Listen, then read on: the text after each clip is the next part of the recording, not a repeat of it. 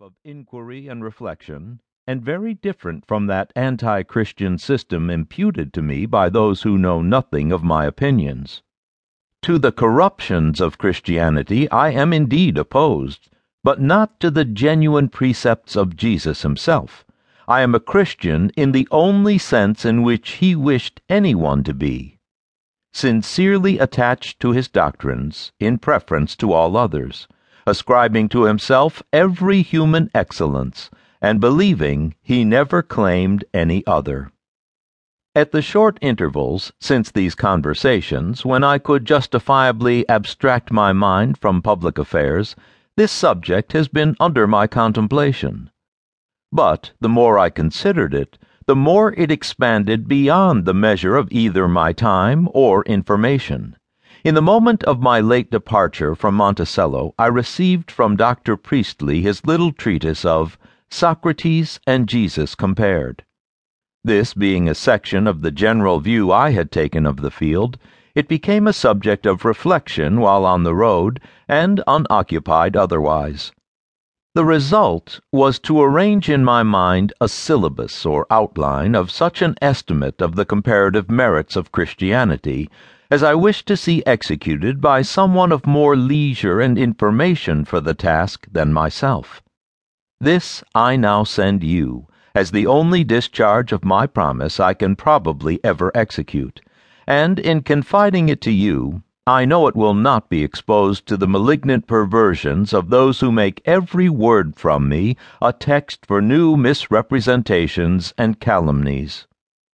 I am moreover averse to the communication of my religious tenets to the public, because it would countenance the presumption of those who have endeavored to draw them before that tribunal, and to seduce public opinion to erect itself into that inquisition over the rights of conscience which the laws have so justly proscribed. It behooves every man who values liberty of conscience for himself to resist the invasions of it in the case of others, or their case may, by change of circumstances, become his own.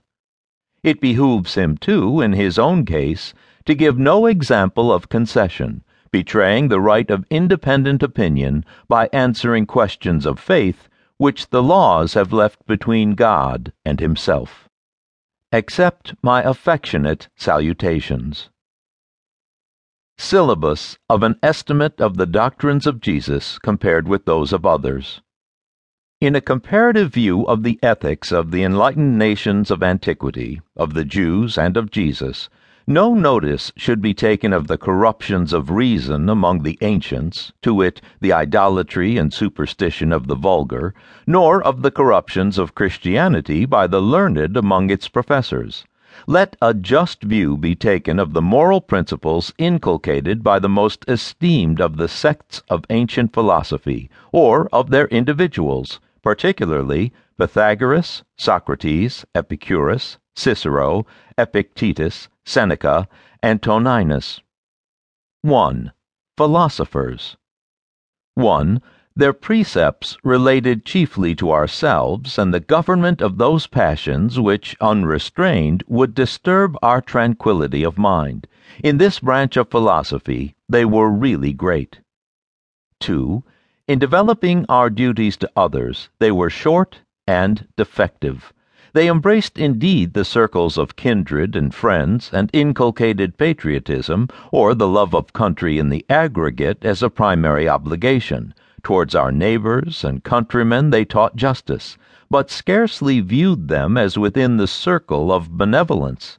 Still less have they inculcated peace, charity, and love to our fellow men, or embraced with benevolence the whole family of mankind. two. Jews. one.